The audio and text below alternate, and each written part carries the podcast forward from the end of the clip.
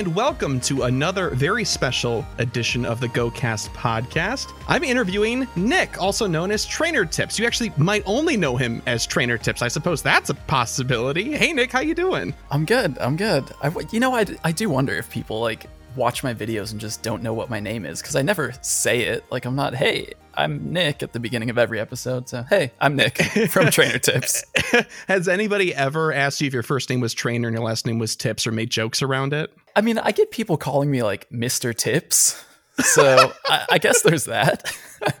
That's like a name of an Animal Crossing character, man. That's really yeah, funny. Right? okay, well, Mr. Tips, welcome to the show man, this has been in the works for a while, at least for me personally. But this is our first time connecting. I'm super excited about it. And I kind of wanted to give some people that are listening that might not know of you or about you or what you do kind of an opportunity to kind of get caught up with the rest of us. For those that might not be familiar with you and your work, what's your elevator pitch for who slash what trainer tips is? Because it's more than just a channel, it's kind of like an identity, right?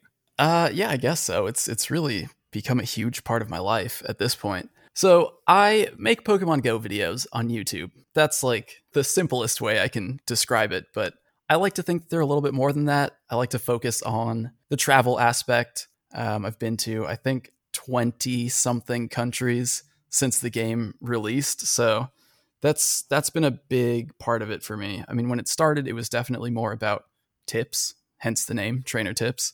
But yeah, as it grew, it really became a way for me to like see the world and share that with an audience, which I think is one of the things I like most about it is that I just get to like sort of expose people to new cultures and new places and hopefully inspire some travel. So that's that's what I try to do over on YouTube. That's awesome. Yeah, and and one of the the big backbones of your content is obviously Pokemon Go. So how long have you been a Pokemon fan? Since day 1. Day 1. I remember specifically seeing a commercial for the TV show before the TV show actually started airing in the US, I saw a commercial for it and I was like, "Oh, that looks cool. I'll have to check it out." And I think I was I was probably 9 years old at the time. So, yeah, from right then, that was that was the beginning. I've played every main series game since then. I've sort of I've fallen off a little bit on the main series lately. I didn't finish Sun and Moon. I'm still slowly trudging through Sword and Shield but Pokemon Go has really become like my main focus. But yeah, I mean, I, I've been a Pokemon fan since day one in the US. So, do you have a particular favorite generation, or is that an unfair question? I mean, I I guess it's like the older ones, just for nostalgia. Right. Gen one's always going to be special to me. Like that's where it all started. So I have a lot of good memories from my childhood that are intertwined with Gen 1. So I, I, guess I would choose Gen 1. Okay, that's a very fair answer. I, it's kind of hard to avoid the nostalgia factor, right? It just draws you in. Yep. You think you get out, and then you hear that theme song, and you're like, oh, yeah, actually. so, how do you choose to play Pokemon Go? Because you're always on the move with with your videos. When the world is in a normal state, you're on the move, traveling, and doing all this different filming in different places. But you're also playing Pokemon along the way, keeping us updated with news and all that. So, how do you choose to play Pokemon Go, either for your personal pleasure with the game, or you know, for your business aspect for making videos? I mean, at this point, it's just part of the routine. You know, I can't imagine not playing so I mean, of course I enjoy it. Like I wouldn't be able to do what I'm doing for this long if I didn't enjoy it. But I feel like I really owe a lot to the game for what it's allowed me to do with my life. You know, none of the travel would really have been possible if it weren't for the game. So keeping people updated is kind of like I feel like I'm putting in the work so that I can continue to do the travel part of it, which is like the part I guess that I I don't want to say I enjoy the most. Mm-hmm but I definitely enjoy that the most. hey, that's I mean, that's fair. That's like the most unique aspect of it, right? I mean, the rest of us are playing too, but you get to go see what it's like everywhere else as well. Yeah, absolutely. So when you're traveling around and you're in all these different places, what team are you repping? Instinct. Since, you know, it's actually kind of a funny story. The reason I chose it, like way back in the day, before the game was released, there were like small teasers coming out or like really poor quality videos from like a little press conference that Niantic did somewhere at some small convention. And they were talking about teams for the first time. And you could see a red gym and a blue gym on the map. And in the corner, like on the very edge of the screen, there was like this tiny sliver of yellow. And I was like, wait a minute. Everyone's talking about Team Red and Team Blue. and I saw this little yellow and I made a video about it. I was like, wait, I think there's a third team. I saw some yellow. And the next day, they announced that there's three teams red, blue, and yellow. I was like, okay, I called it. I was literally like the first person outside of Niantic to know that Team Instinct exists. I have to choose that team. but I'm sure it's become more than that, right? I mean, I'm sure you just love the team now, just in general, and its own merits. I guess so. I mean, the, the, honestly, I've never really had a lot of team loyalty. like, I'm stoked that I was able to find that out, and I think it's kind of cool. But at the end of the day, we're all playing the same game. We're all Pokemon trainers. That's the team that I'm on. Team Humanity. Yeah, team team isn't that Team Harmony? Isn't that the, team, team Harmony? The I guess so. Yeah. Yeah, that everybody. Man, I I could use a green team. I could. I really could. Yeah. yeah. So to kind of uh, balance out the unfair question I asked you earlier about which is your favorite generation, how about the most unfair question there is to ask any Pokemon fan? What's your favorite Pokemon? Oh, that's honestly that's easy for me. It's all time. It's Celebi, but Sandshrew. Sandshrew is like my original favorite, so that's that's right up there with Celebi. It's like, you know, the nostalgia factor, it's Sandshrew all time because of its lore in the movie, definitely Celebi. Okay. I think everybody has like one Pokemon that they hold on to, like mine is Cyndaquil. And then you're like, yeah, but there's a legendary that I love, and I feel weird not mentioning it. And for me, it's Suicune, right? so okay. like we okay. all have like a pair. We're like, yeah, this is my favorite legendary, but if I can't answer with a legendary or a mythical, here's what I normally answer with. I think I've got an answer prepared for like all the possible caveats. Okay, but what about this or what about that? Like, yeah, I got it. I got it covered. aside from Gen 1, aside from mythical, the legendaries are okay. Like, okay, hang on, which version of my list do I need to pull out? Yeah. Very cool. All right. Well, so now that we're pretty much familiar with you and, and your relationship with Pokemon, I kind of wanted to dig into your work in general because besides keeping us informed with Pokemon Go content, like we mentioned before, you travel and the filming that you do, your videography is just incredible. I that's why I liked your videos so much. Besides you and your personality and being kept up to date, just like your shots with your drones and seeing the places that you were with and the music you chose and such like that. So you're you're a giant in this particular niche on YouTube, which is I say that because I'm referring to the niche of Pokemon Go YouTubers, but at the same time, like you're in two niches. You're Pokemon Go and travel. Yeah. So what kind of makes you stand out in the crowd, especially in those two niches? Is the combo enough or is it more than that? I think overall the combo is like what's helping me stand out in general. But it's funny because I, I don't really feel like a travel YouTuber. Like I feel like the other travel YouTubers, like if you think of travel YouTubers, whoever it is, Sam Kolder, or I don't know. I mean, I, I don't really follow the travel YouTubers all that much, to be honest. But I feel like none of them probably have any idea that I exist because on the surface, my channel looks like a gaming channel. Like from the thumbnails, from the titles, you would almost never know that travel is a huge part of it. So I'm sort of using Pokemon Go as like the pull like the marketing for the channel is all based on Pokemon Go. But what I try to do that I think sets me apart in the Pokemon Go community is really focusing on that travel, even though it's not in the titles, it's not in the thumbnails.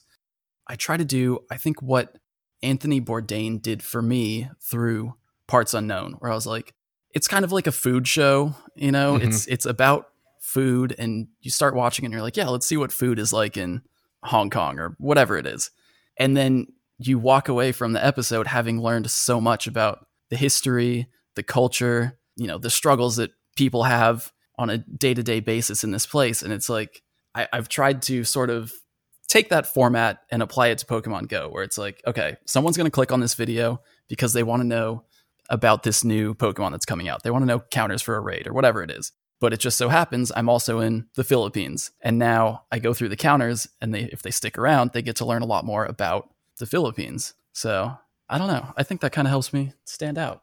Uh, yeah, I would I would say so too. So you've identified kind of like the unique aspect of it that you know what you're going for in particular. But was this always the case? Did you intend to emphasize that difference? Like, did you have to work on that sense of identity about it? So way back before the game launched, like when it was first announced, they I think it was one of the early interviews or something. It came out that you would have to travel to catch all the Pokemon. And I was thinking like, oh, how am I going to make that happen? You know, I was I was like working part-time for my cousin, helping him out with his YouTube channel, doing a couple, you know, small gigs for another cousin with his company. I wasn't working full-time. I wasn't making a ton of money. I was just kind of like trying to figure out what I wanted to do with my life basically. And when they announced, you know, you're going to need to travel, I was like, okay, how can I make that happen? And YouTube was like the most obvious answer at that time. Since I was helping my cousin with his YouTube channel, I had been watching a ton of YouTube. I was like, I watched so much Casey Neistat at that time.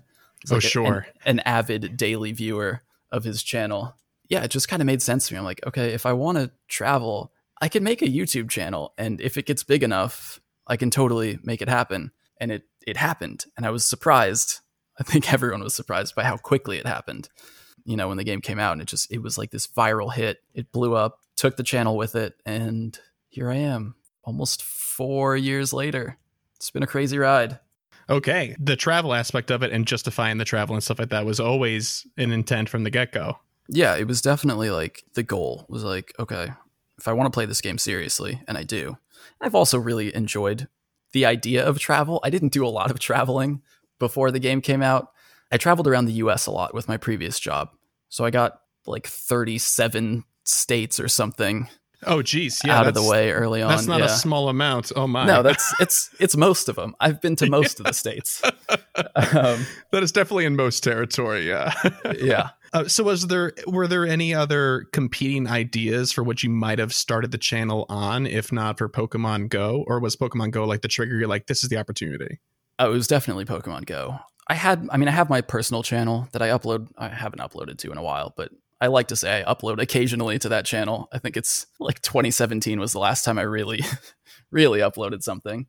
But I was like practice vlogging a little bit on that channel. Like I did a road trip. I lived in a van for a month. And when I go back and watch those, I'm like, wow, these are really bad. these are so boring. They're so boring. But, you know, it was just kind of like, I guess it was practice. And then Pokemon Go was like, well, here's the opportunity. Let's see if, we, if I can actually make this work. Right. Seems like a, a perfect fit. So why not? Then where did trainer tips come from? I know it's on the signs in the games, right? Mm-hmm. Is it that or is there something else? No, that's it. That's it. It was just like a callback to the main series, you know, just and it works. throwing it out there like, hey, this guy, oh, he it's it's a main series reference. He's a Pokemon fan. He knows what he's doing, I guess. He's the guy that brought all those signs. That's yeah, that's me. Mr. That's Tips. Me. Yeah. Mr. Tips. uh, so then what's your favorite part of the video creation process so you, you had a drive you, you had a, a, motivation you had all the pieces the content in front of you to discuss and stuff like that but then in the video creation process it's obvious to me and i think to pretty much anybody else that watches that you're super passionate about filmmaking in general high quality shots with the right music the right tone the right voiceover everything what is your favorite aspect of video creation man if i had to pick just one. I think it's getting the right shot. I really like making things look good. I mean, overall, you know, the music really adds to that. Music's always been an important part of the videos for me. I think it's creating the whole mood, really. Some of my best videos or my favorite videos are ones where I'm really focused on creating a feeling. Like, I want the audience to feel something specific. And the shots are chosen to help with that. The music is chosen to help with that. Like my Celebi series is a, is a pretty good example yes. that I like. I was just about to. to. bring that up. Yeah, one hundred percent. Go for yeah. it. What do you What do you want to talk about? Because I love talking about those videos. No, yeah, I was that was going to say. I'm like, you mean like your Celebi videos? Because that's exactly what you're describing. Because like I could not look away. It was that you know to to use modern slang, I suppose they were a mood, right? It it captured it was a complete package. It wasn't just here's some news, here's a transition, here's some talking about it, here's some gameplay, a transition. Okay, see you later. It was uh, I'm telling a full narrative in this video.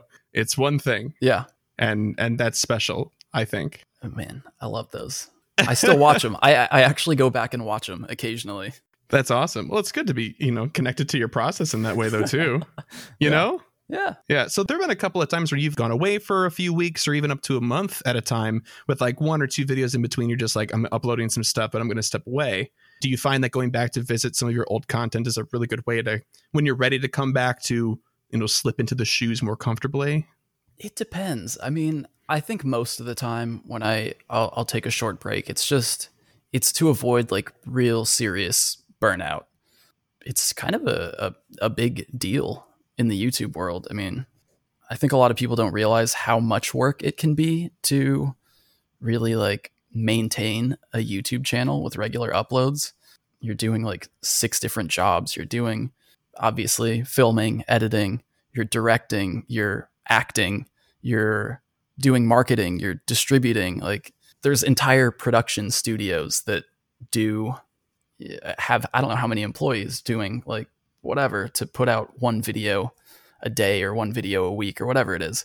So when I when I'm coming back, I don't know that I really watch my own videos too much to get back in the swing of things, but what really helps me when I'm feeling sort of burnt out is going back and reading like letters that people have written to me. That just hearing the stories from people about how the game or more specifically like how my content has helped them through tough times or inspired them or whatever it is that's really motivating for me. It, it kind of reminds me like i'm doing this for more than just myself. I'm doing this because it's a really good opportunity to help people on a macro level. You know i'm not like sitting one-on-one with people and helping them through their problems but by creating some piece of entertaining content that can help you know a bunch of people just get through get through the day. So yeah. Yeah. Just looking back at that stuff it's it's a really big motivator. Absolutely. I can identify with that heavily you know uh, watching your videos and uh, you know several other creators videos a lot of times has been what i needed at the end of the day when i was sad and like watch especially your celebi series in, in particular.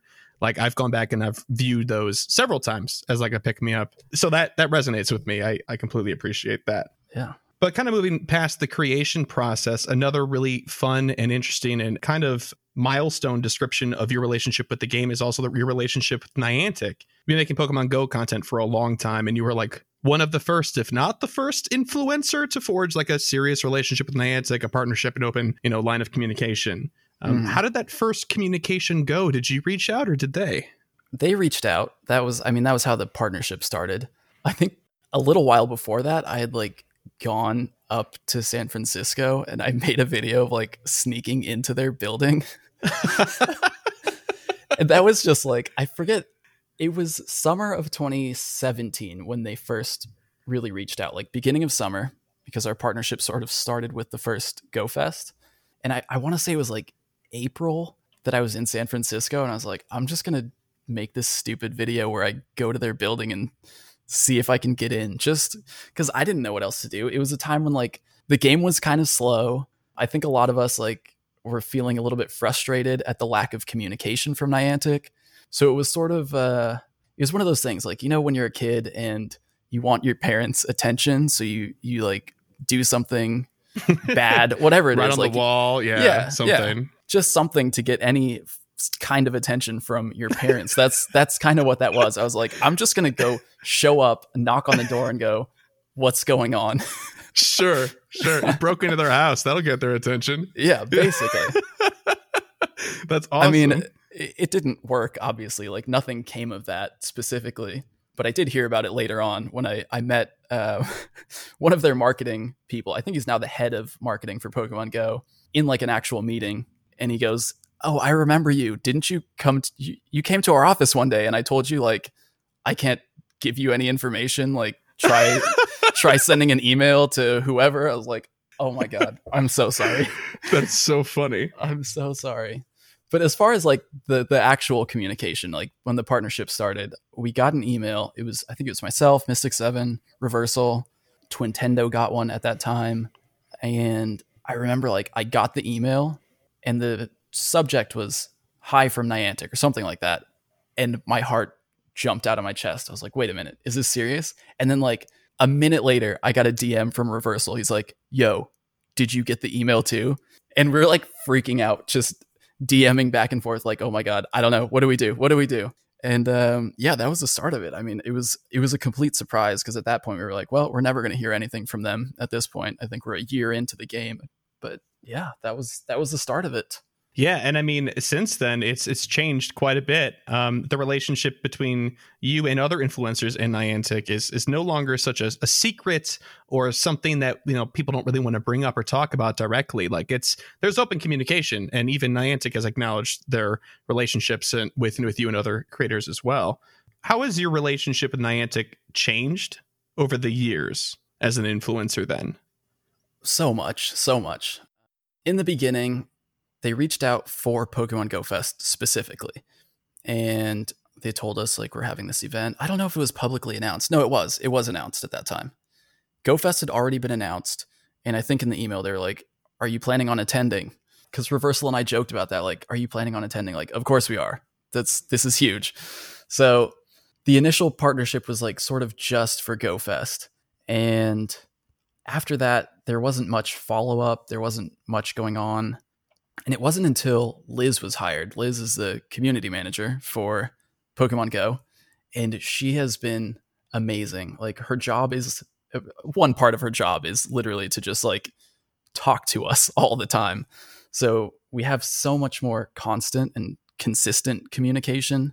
Like the lines of communication are open. It's great. I mean, I feel like if there's if there's something that's like a serious concern, I can easily express that to Niantic. We're able to give feedback a lot faster, a lot more easily that's something that I, I think we always kind of wanted because I know there would be a lot of times where like some update would come out and people were really unhappy with it. And I would be thinking, and I think a lot of other creators would be thinking, like, mm, we could have told you that, yeah, that people would have reacted sure. that way.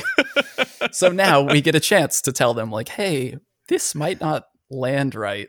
But I think they're they're also much better. I think because of Liz. Like Liz spends so much time reading community feedback, whether it's Twitter or Reddit. I think she has a really good grasp on like what the community really wants. So Liz has been a huge factor in like the improved relationship between myself and other creators and Niantic. Yeah, and then also therefore just the quality of the game because the game is largely you know people communicating and having relationships with each other and the game, and so that just makes everything better. Right.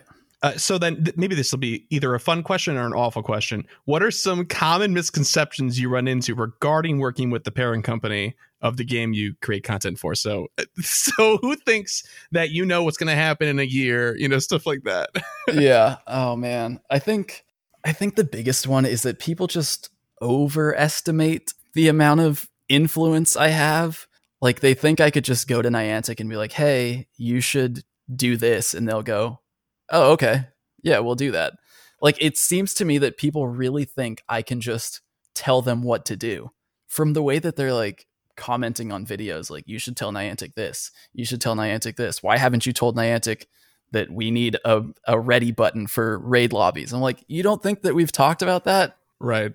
So, yeah, that's a very frustrating one, especially when people are telling me in person. When people are giving me like their feedback in person and, and like, going on and on about it. I'm like, I know, yeah. I know, I I can't, I I don't know what to tell you at this point. I'm like, that's a good idea, but we've we've definitely talked about it, and they just want to, you know, they want they want to feel heard, so I let them talk it out. But yeah, I think people definitely overestimate that.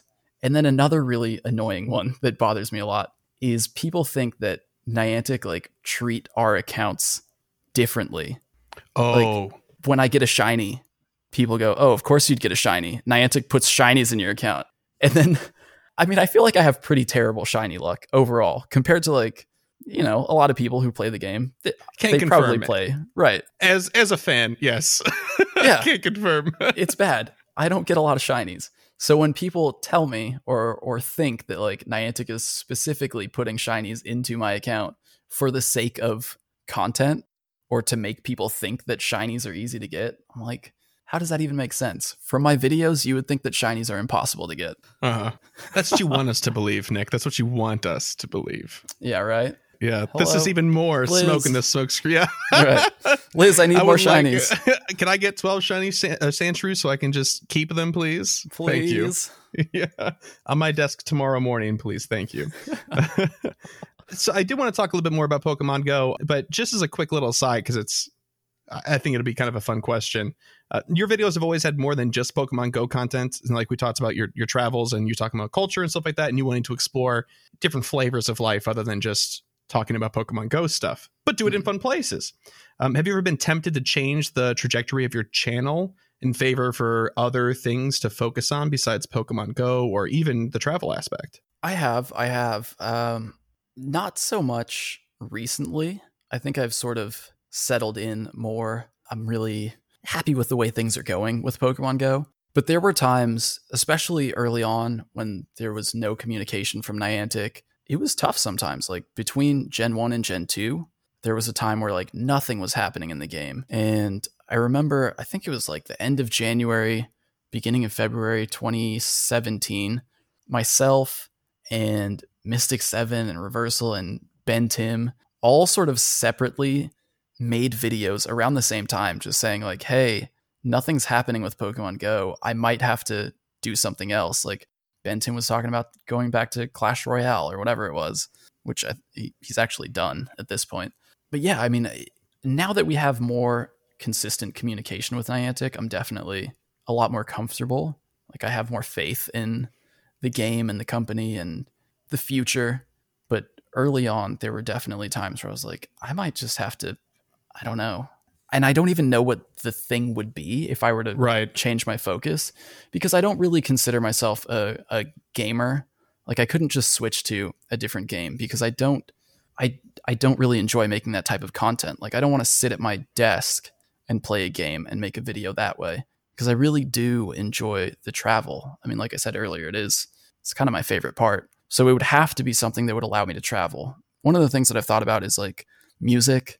It's another one of my hobbies, I guess. Like I'm really I, I follow a lot of electronic music, a couple labels really closely. And I've thought maybe there's something I could do around that. Um, and that would allow me to travel too. But even that, I don't think would really do as well as Pokemon Go content because it's it's like smaller labels that I follow. So unless I'm doing like mainstream stuff, and I don't, I'm not going to follow One Direction around because I don't care. Are they even relevant? I don't know. It, that just shows you how, yeah, how little I'm the I know. person to ask. I have, I have no idea. I have no idea. Um, yeah, yeah, that was going to be my follow up question: is what the other thing would be. But I think Pokemon Go is interesting because you would describe it as a niche for sure but it's huge. It's huge. Yeah. Millions of people, you know? So, right. yeah, you can't really say that's kind of tongue in cheek almost, you know? Yeah, I mean to be this deep into the the life cycle of a game and still be doing consistent like 100,000, 150,000 views per video on YouTube, like yeah. we have a strong community. We sure do. I mean, even across in the audio format, just the amount of community engagement. I used to podcast about other topics and other games, mm-hmm. and, and nothing even comes close to how yeah. wonderful the community is in Pokemon Go. Right, it's great. I love, I love you guys, all of you out there. I love you. Thank you for the support. so you mentioned you were like, "Hey, I didn't, I don't know what other sort of game I would do or any sort of other content I would do. You want to sit at a desk and do stuff." which yep. is interesting because that's mm-hmm. exactly mm-hmm. what we have to do right now. Right. One of the other avenues of content you've been pursuing lately has been streaming on Twitch. So due to due to us having to stay inside self isolation because of the global pandemic, um, a lot of computers are are doing things instead of what they would have otherwise been doing outdoors. They've been trying to find alternative indoors, and Twitch seems to be a popular option. So, how have you handled the shift from this long form, premeditated presentation to this, hey guys, I'm live on Twitch? you know, it's very different, right? It's totally different. Yeah. I mean, I've done a few live streams on YouTube around Pokemon Go stuff or main series. Like when Pokemon Let's Go came out, I streamed that. But it's it's totally different. And it's not something that I really wanted to do. Like obviously if I wanted to do it, I would have done it a lot more often. I think with with all the travel, it was hard too to really have any sort of consistency with streaming. But obviously now, you know, I, I haven't really been outside aside from getting groceries or like the occasional walk for close to 50 days now, I want to say. Oh, jeez, man. We're getting up there. Let's not remind ourselves. right. But Animal Crossing, I think, just came out at the right time. It was just this perfect timing where I'm like, I love Animal Crossing. I've played, you know, since Wild World on the DS. I'm just going to stream it. Like, why not? And it's been a lot of fun, honestly. Like, I've, I've had a lot of fun on Twitch. It is very different from making videos. And I got to be honest, I don't like it as much as making videos, but it's very difficult. It's, I mean, it's impossible to make the kind of videos that I want to make right now, you know, with uh, limitations on travel. So I've just sort of fallen into it. I mean, I, I feel like a lot of things in my life, I've just sort of ended up there and made the most of it and enjoyed it, ended up enjoying it. And this, this is one of those things. I'm like, I'm, you know what? I'm a Twitch streamer now. For as long as I have to stay inside, I'm, I'm streaming on Twitch.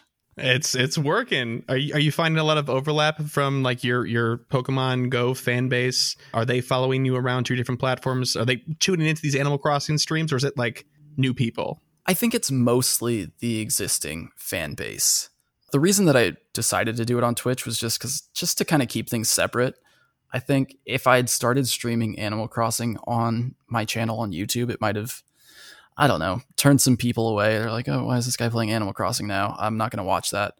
And the YouTube algorithm is all kinds of weird and you never know what's going to negatively affect you. So I didn't want to take the chance of like viewers being turned away by me playing a different game on the main channel and then that negatively affecting YouTube recommending my videos to them in the future. So it was sort of a it was an algorithm driven decision to be on Twitch.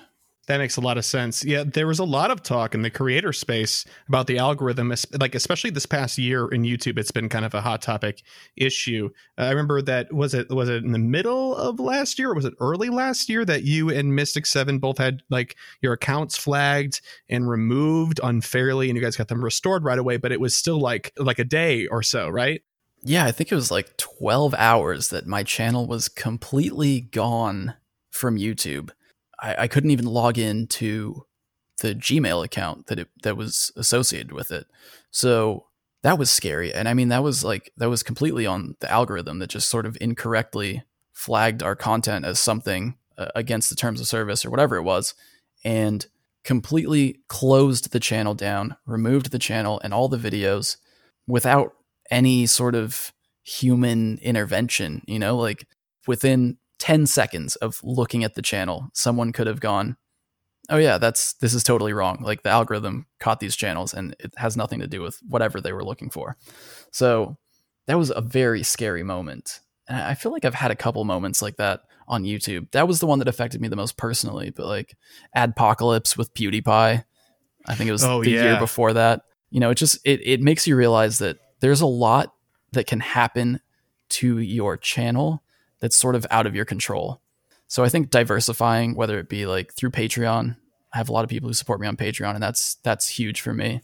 And now with Twitch, just having these sort of different platforms and these different revenue sources, it's it's almost like a safety net for me as a creator since I don't have an employer. I don't have like I don't get unemployment if all of a sudden YouTube falls apart yeah, it's just it's just nice to diversify because you never know what's going to happen with the algorithm. Yeah, definitely. So that's that's awesome that you're having so much fun and success on Twitch. Even if it wasn't your first choice, it's not even close to last, right? So that's right, hey, right. That's great. It's also give you an opportunity to explore a couple of different things that at least I mean I haven't seen you as somebody that follows your content. I haven't seen you do before. We mentioned music before. You're a big above and beyond fan.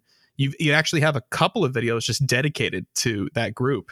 Yeah. And so fr- from your videos, I, I, picked that up obviously. And uh, lately, you've been hosting some awesome DJ live streams with a couple of Pokemon Go mixed in. I also saw you had an Animal Crossing one. Like those look like a lot of fun. So it's a it's a really unique fusion of content. So do you think you'll continue to do fun side projects like that now that you've been exposed to it and have had some success and some fun? Like once the isolation guidelines have been lifted, or or not? Because honest to God, it seems so on brand for you the DJ set. So. I'm glad. Yeah, I mean, I think it's definitely something I'm going to continue. I was actually planning on starting that even before like isolation stuff started. I had been talking to a couple of my friends and we were gonna, just going to start like streaming once a week on Twitch, like playing DJ sets because it's always been a hobby. Like I'll play it at our parties when we have house parties or whatever it is. We'll play a DJ set and I don't know. I just I thought it would be fun. So I was planning on doing it. And then I'm stuck in the house now and I'm like, well, I, I might as well. Like, why not? So I think even when things return to normal, if I'm gonna keep doing one thing on Twitch, it would probably be the DJ sets. Like I have the most fun doing that for sure. And I think by the time things are back to normal, like I'm not gonna be playing Animal Crossing as much, most likely. And it's it's rare that there's a game that comes out that I'm like, I'm just gonna sink eight hours a day into this. so I don't know that I'll have another game that I'll really be like super excited to stream. The music, definitely. I mean, that's it's it's probably like my I think I have the Pokemon Go community and then I have like the Anjuna family. Anjuna Beats is the name of Above and Beyond's label, so there's the Anjuna family. It's like my other my other community that I feel like I'm a big part of. So that's that's definitely something I want to keep up. Yeah, that's awesome. I'm I'm happy personally to hear that. I'm sure other people will be thrilled to hear that as well. uh, yeah, the uh, especially the Animal Crossing time was it was really great. It was funny. Yes. I'm, I'm building a nightclub right now. Actually, I was, I was really? streaming for like eight hours before this, and uh, yes, I'm turning my house into a nightclub for future DJ sets in Animal Crossing. Oh, that's awesome. That's so funny. That's that's really cool. Well, okay, so talking about the isolation stuff and how it's kind of affected our lives, it's also affected the game that you and I both love so much. Niantic has made several concessions regarding their gameplay and features in Pokemon Go while promoting the self-isolated gameplay for trainers. That's why they made these changes in the first place. So do you think that any of these isolation inspired or motivated measures are at the point of no return? A good example would be remote raids or the walking distance for GBL and stuff like that. I really think that they eventually want to go back to the way it was before all the isolation, all the distancing orders were put in place. The way that they've sort of worded a lot of things makes me think like this is temporary. So for remote raids specifically, you know, the announcement said you're going to do less damage as a remote raider, but for now it's going to be full damage and then there's going to be a limit on the number of people who can be raiding remotely. But for now, the limit's going to be higher. So they're setting all these things up so that they can roll them back, um, you know, when it's safe to do so. Um, there's a limit on the number of remote raid passes you can buy. There's uh, the number that you can hold right now. So they don't want people stocking up on remote raid passes because I think they don't want that to become the norm.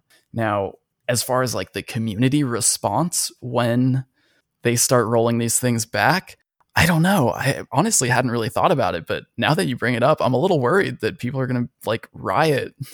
like, wait, you can't take away our remote raids.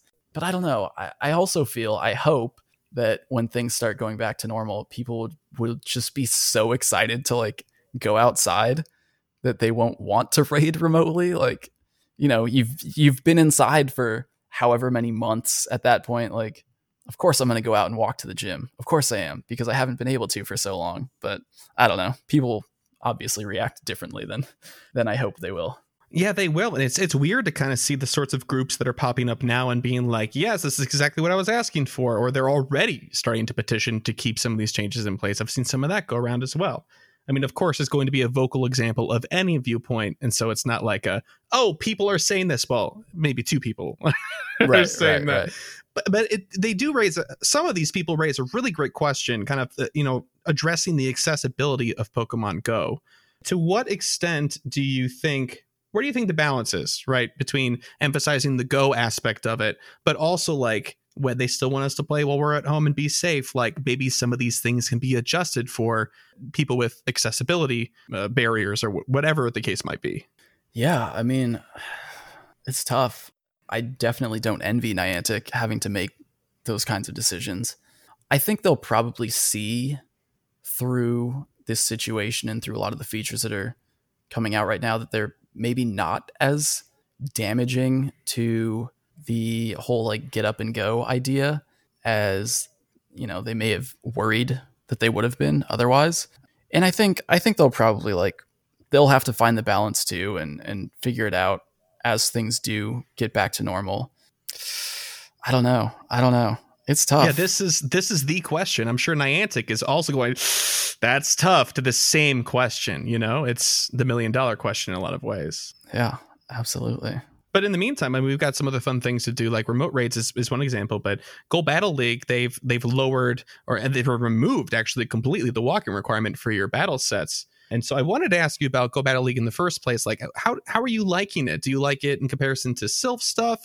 What's your experience with the PvP sphere? Well, it's funny because I, I today I did my 25 battles for the day for the first time in like I don't know a month, at least a month, for the first time in the entire time that I've been in isolation. Why why today? Just just because? It just happened. So I was I was streaming Animal Crossing this morning and one of my villagers is Zoe Two Dots' favorite villager. So I've been trying to get her to move out so that she could go to Zoe's island. Is that Flurry? Yes, Flurry. Today was the day that she decided she's going to move out. So it was 3:30 a.m. Zoe's time in Australia. Oh no! I was like, oh my god, what what do I do? So I'm trying to figure out like, do I say yes? Does she have room for a new villager? Can she even like come here and, and accept this? So I, I was waiting. I waited like three and a half hours for Zoe to wake up so Oh that she could tell me either yes or no, like let her move out right now. So yeah, those 25 battles were one of the things that I did to fill the time. That's awesome. Yeah, I mean, as far as Go Battle League though, I I haven't been keeping up with it. It doesn't hook me like I wanted it to. Especially like the last couple weeks it was in Master League. Master League's really my least favorite. I'm not a huge fan. I don't do well and I think it's because I just I don't enjoy using legendary Pokemon. Even back in main series games, like I never wanted to use legendary Pokemon on my team because it just felt like oh, like of course you would do that. They're the strongest Pokemon. And for me, it's like I, I'd rather use fun stuff. I'd rather like get creative, and that's really hard to do in Master League. There's a very defined meta. So I mean, for that reason, I do enjoy the Silph Arena Cups more. But even those, I haven't done as much recently. It's difficult when I'm traveling to like find a tournament. My Pokemon Go experience is different than most people's. I think. Like I don't have a regular community that I'm always playing with. I have, you know, there's a raid group in Long Beach that I'll raid with. It's occasional. It's not like every new boss I'm going out and raiding with them. You know, and, and community day, I, I spend almost every community day somewhere different. Like I've definitely done a few in Long Beach and like around LA, but for the most part, it's like I'm with a different community every month. So it's hard for me to even keep up with like the Silph Cups. Um, I'd have to like find a completely different group every time wherever I am. I did just do a Silph Cup with my Discord server, my my Patreon Discord, so that was a lot of fun. I think we're gonna do another one this month. But yeah, I definitely enjoy the Silph Cups more just because of the limitations. Like the, the opportunities to use different Pokemon are are huge. What's the phrase? Uh, uh, limitation breeds creativity. Yep. Yeah. Something like that. I bet there's better word usage in the actual phrase, but that's close enough. I mean, I feel like I say it. I feel like I say it. Restrictions breed creativity. I don't know. Yeah, yeah, there you go. That's that works too. Sa- same idea. Same idea. yeah. Uh, I think we all we can all kind of agree with that too. That Silph had this this really interesting and engaging infrastructure built up, and that Go Battle League scratches a different itch. I mean, the matchmaking is incredible, obviously. Uh, Mhm. but yeah, Silph and Silph and Go Battle League are just so different. They're just Yeah. completely different beasts. I mean, I, I hope they can continue to exist, coexist. You know, the Silph. I was really close with with Dronpes and the Silph team early on, like in the development of the idea and like marketing the idea. And it's still something I'd like to see grow, but it's it's hard to grow something like that without any kind of official support. Like it's it's almost I feel like it's sort of reached its point of saturation where it's really hard to attract new people to Silph League Arena Cups, especially now that Go Battle League is like super accessible. And that, that dominates their social feeds too because it's being pumped up by Niantic. Right, exactly. It's Right. it's getting all of the promotion. So I would I would love to see Silph League succeed and become like this huge thing, but I don't know. It's it's going to be tough to get any kind of official support. So we'll see. That's very true. But to those of you still working out there on those Silph cups, thank you. Thank you so much. The Honestly. cup looks interesting. Looks very Yeah. interesting. Yeah. We're gonna have fun. Uh huh. So when the time does come to return to what will be our new normal, because I don't think anybody thinks that, you know, when they say we're going back to normal, we don't really mean the exact way things were before pandemic situation. right. But when we do go back to what will be considered a new normal, do you think the culture around Pokemon Go will be permanently affected in any way? I mean, a lot of people are talking about, you know, how apprehensive they're going to be about shaking hands, staying close to each other, at least for a while. I mean, uh, do you think that's going to impact the way we all play Pokemon Go together? I think so. I, I mean, I don't see how it couldn't possibly affect it. Like I feel the same way. I'm like, I really, I could use a hug right now. Like I haven't seen my family in you know seven weeks or whatever it is. I would love a hug, but like, I'm I'm gonna be very apprehensive about it when it comes to strangers. Like shaking hands, it's already something that I I try to not avoid, but like I'm very conscious at, at meetups, at community day. I'm shaking hands with a lot of people. I'm meeting a lot of people. Um, so I'm like, okay, don't touch your face for the rest of the day. But I, I think we are going to see some, I don't know about permanent changes, but definitely temporary. And I'm not too worried about it affecting the game or the community in the long run because we've already adapted at this point to playing, you know, in isolation from home over FaceTime. Like I'm sure people are doing, spending their evenings or whatever it is on FaceTime with friends playing Pokemon Go. Yeah, my, my co-host and I almost always do all of our community days together. And this past one for Abra, we were just texting each other the whole time. It was like we were still hanging out. I mean, obviously not not the same either, right. but I was in a park and he was in a different park, and we were having separate situations and experiences, and it was yeah, yeah, for sure. But so we might as players might be just fine, but as you a creator, that travels around a lot for their content stuff like that. Do you foresee any severe obstacles that might be in your way especially kind of like right out of the gate?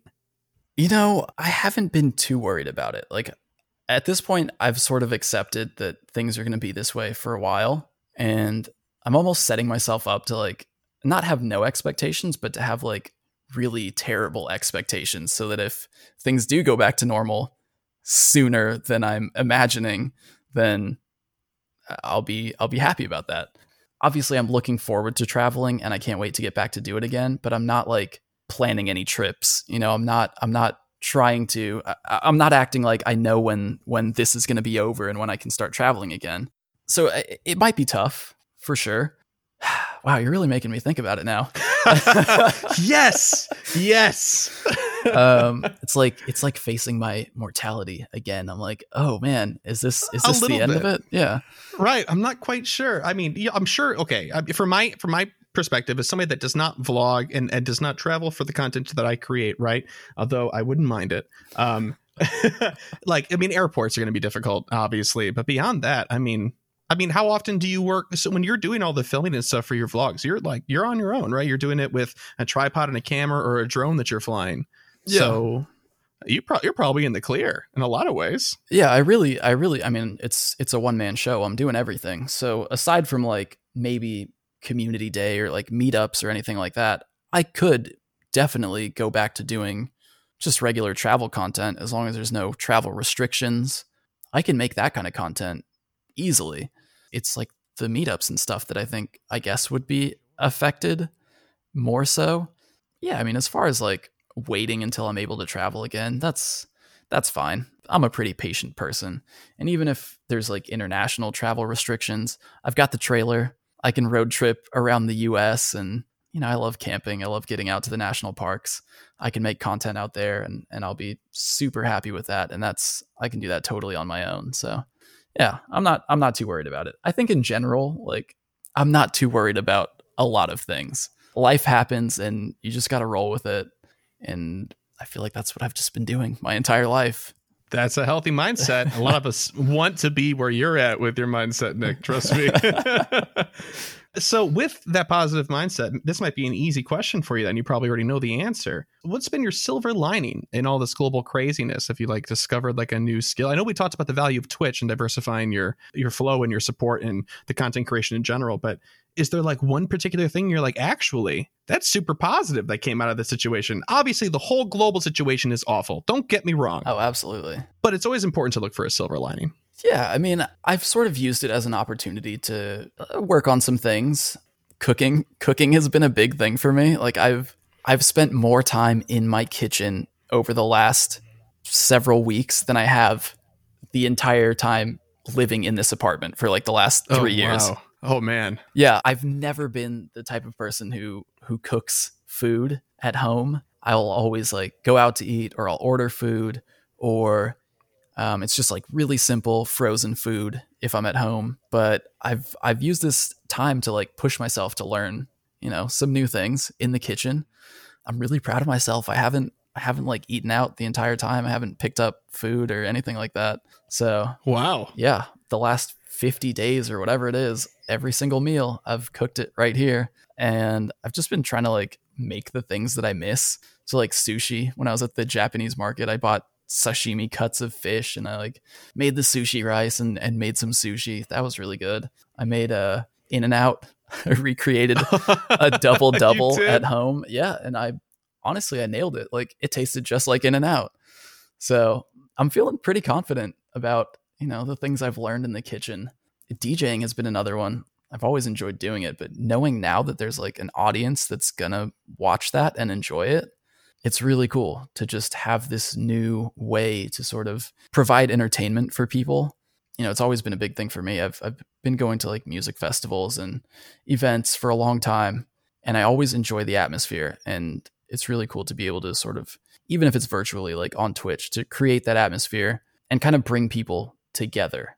Like I'm really looking forward to at the next Go Fest, whenever it happens, I want to hear someone come up to me, like two people come up to me and go, Hey, we met in your Twitch chat on one of your streams. Like, I'm really looking forward to that. yeah, that'll be wild. I think chances are probably good that that's going to happen. Yeah. That's pretty cool. Now we just got to get Niantic to uh, instead of one of those prize tents where they're doing all the trivia and stuff, just set you up on one of those days with like a, your entire setup and just have you just go to town. My plan, honestly, my plan was to uh, have some kind of after party at GoFest. Like I wanted to do it this summer, so I was gonna try. The plan before everything, you know, ended up the way it is was like start streaming once a week with my friends, do the DJ sets, see if there's an audience for it, and then at GoFest like partner with a club or a venue or something and have like one night trainer tips after party and play a live DJ set. So definitely whenever the next like big go fest or whatever event happens, I will be I'll be there with the whole setup and we'll have an after party and I'm sure it's going to be a lot of fun.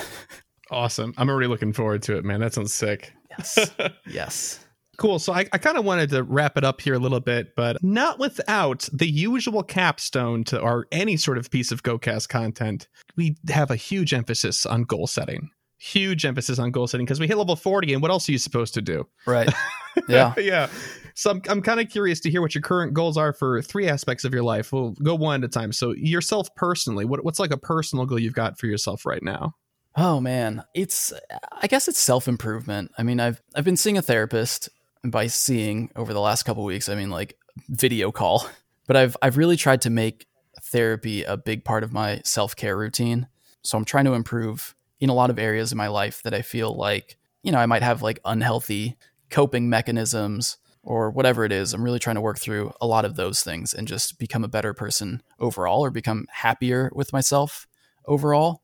So that's yeah, personally, I've got I've got some goals there that I'm working on. Wow, yeah. Usually people have a, a take a really long time to answer that question. You have them ready to go. That's awesome. Uh, what about for your channel? Uh, either your YouTube channel or your Twitch or both? Man, I, I've never really been about the numbers on YouTube, but I am getting close to a million subscribers, and that it, it feels pretty significant. Like I have pretty big plans for what I'd like to do when mm-hmm. I hit a million. I don't know if that's going to happen this year or if it's if I'm going to be able to follow through with what these secret plans are. Okay. But that's a big one. There's like a really big, exciting thing that I want to do for a million subscribers. I guess this is kind of a teaser, but it'll be fun. I'm here for it, it man. It's something I'm, I'm, I'm really looking forward to. Yeah.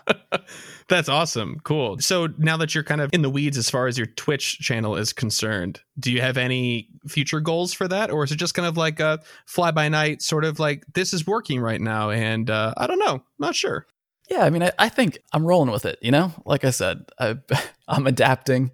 I didn't know that if it was going to work out at first. Obviously, it's become like a huge part of my routine at this point. Several hours a day I'm spending on Twitch. I guess I don't know. It's it's hard to say because when things go back to normal, ideally I'll be traveling a lot more and I'll have a lot less time for Twitch. So, I guess the goal for Twitch is to provide as much entertainment and maybe an escape from like stress as I can for people right now when I think a lot of people need it the most. So, hopefully when things get back to normal, the videos will be enough for people and they won't need as much distraction. Yeah, maybe. Maybe they'll all be too busy outside playing Pokemon Go again. Mm-hmm, mm-hmm. I hope so. There you go. Yeah, and that brings me to my the third aspect of goal setting I want to ask you about. So, as a Pokemon Go trainer, what are you what are you looking to accomplish? I think as of this morning, I would like to hit rank 10 in season 2 in Go Battle League. I actually had a lot of fun streaming the matches. I think I had more fun playing the matches live on Twitch than I do like just playing on my own. Mm-hmm. It definitely prevents me from getting as angry as I do when I lose because of like lag or like really close 1 HP losses. It can be very frustrating. so playing playing live definitely helped where I'm like, okay, I got to hold it together for the audience just a little bit. You guys all saw that, right? You guys saw how how frustrating that was. Yeah. yeah. Oh, that's and they're totally like, oh yeah, helps. and you're like, that makes you feel better. Validation, totally. Oh my god, yeah. so much better. But yeah, rank ten. that's that's the new goal. All right. Well, best of luck to you with that. Thank you. Thank goodness Great League is back around. Honestly. That's all I have to say for, oh. for me personally, too. Yeah. Yeah. I, I have one last question here that I, I don't normally ask, but I feel like is a good one for you with no context. You don't have to explain how you've learned this, but what's a life lesson that you've learned recently?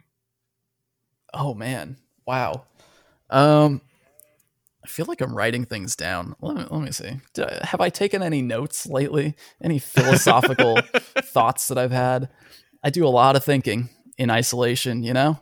Oh yeah, man. If I'm not live, if I'm not playing Animal Crossing, I'm I'm thinking, observing the ceiling. Oh yeah. I'm looking out the window. Honestly, I think I think a big thing for me recently has been gratitude.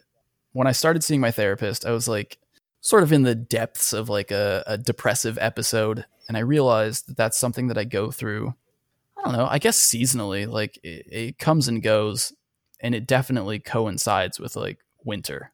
And I know that's a, a very common thing for a lot of people. So I started seeing the therapist, and one of the the exercises that she's had me doing is practicing gratitude and writing down at the end of the day three things that I'm grateful for. And every day before I go to sleep, that's the last thing I do. And it has to be something different every day. And that's really helped. It, it helped pull me up out of the depression, helped me realize how many things there are in my life to be grateful for. So I think I, I guess that's a really big thing. Like uh, just being grateful, practicing gratitude has been huge for my mental health. So I would completely 100% recommend it to anyone who's struggling or even not struggling. Just just reframe your perspective and realize how much there is to be grateful for in your life. Gratitude. It's huge. I like that. That's awesome.